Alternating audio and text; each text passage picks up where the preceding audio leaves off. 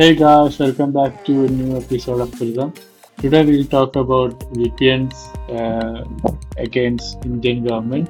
Indian government has pushed a rule uh, uh, regarding VPN services, to which all VPN providers to uh, give all information about uh, users to Indian government.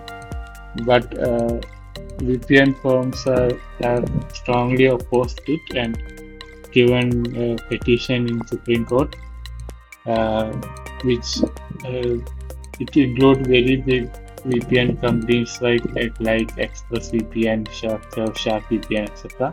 Hopefully, we'll see any updates on coming coming weeks. That's it for today. Thank you.